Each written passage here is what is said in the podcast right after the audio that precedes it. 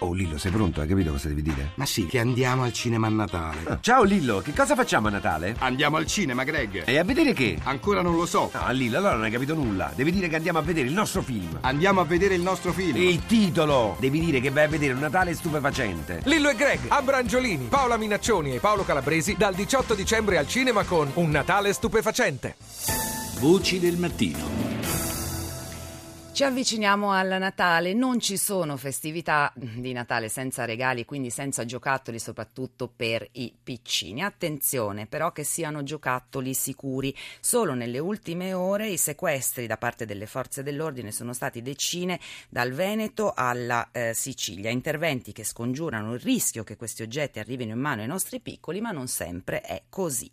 Allora saluto il dottor Antonino Reale, responsabile di pediatria dell'emergenza nell'ospedale Bambino Gesù di Roma. Buongiorno, dottor Reale. Buongiorno a voi. Allora, giocattoli sicuri da anni ormai il Bambino Gesù ha messo a punto un decalogo, un vademecum, ma chi è rivolto e soprattutto come è nato?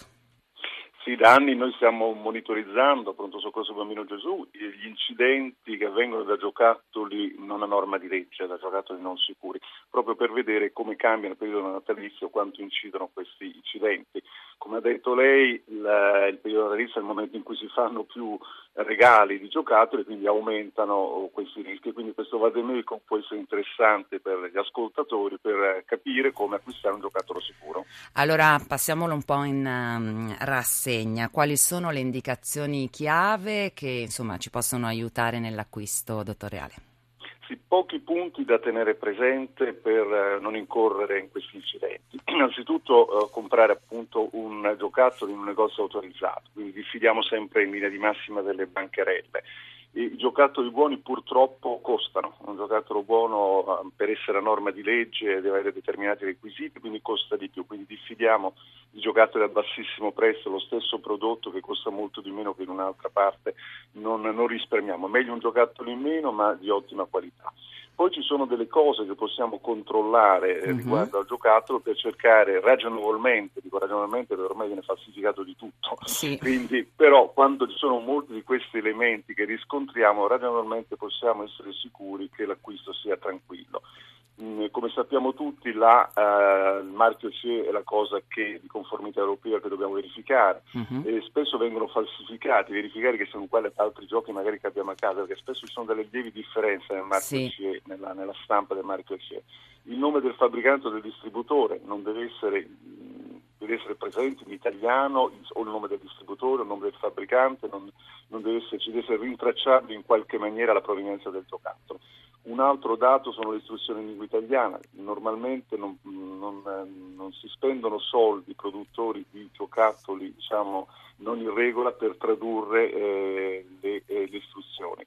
Eh, sotto i 36 mesi deve essere sempre specificata l'età eh, sul gioco o sulla confezione, sotto mm-hmm. i 36 mesi abbiamo l'età di massimo rischio per ingestione o inalazione di corpi estranei perché i giocattoli sono più piccolini, il bambino portandolo alla bocca come normalmente fa un bambino che per, per curiosità, per conoscenza si porta i piccoli oggetti alla bocca, questi possono essere ingeriti o inalati, quindi verificare se è adatto sì. all'età. Una buona norma è quello di provare il giocattolo, cioè sì. anche con tutte queste eh, cose che abbiamo detto eh, il genitore dovrebbe prima di dare al bambino nel negozio stesso vedere se è un giocattolo che si possono staccare delle piccole parti. Poi abbiamo sempre i bambini molto piccoli, sotto i 36 mesi, che li possono mandare sì. giù, quindi l'occhietto dell'orso, l'orecchio, la coda, qualsiasi parte. E più di tutto, l'ultimo l'abbiamo avuto proprio due giorni fa, verificare che non abbiano dei contenitori delle pile a bottone, le mh, mm, pericolosissime pile a bottone che possono dare grossi guai, che non siano accessibili. L'altro ieri è venuto un bambino che aveva aperto la contenitore della pila a bottone di un piccolo albero natale che si muoveva e l'ha ingerita e l'aveva mangiato. senza gravi conseguenze. Questa è una cosa certo. che su una vita croce, deve essere non aprire da un Grazie. Grazie, sono davvero consigli molto utili. È stato con noi il dottor Antonino Reale, responsabile di pediatria dell'emergenza dell'ospedale Bambino Gesù di Roma.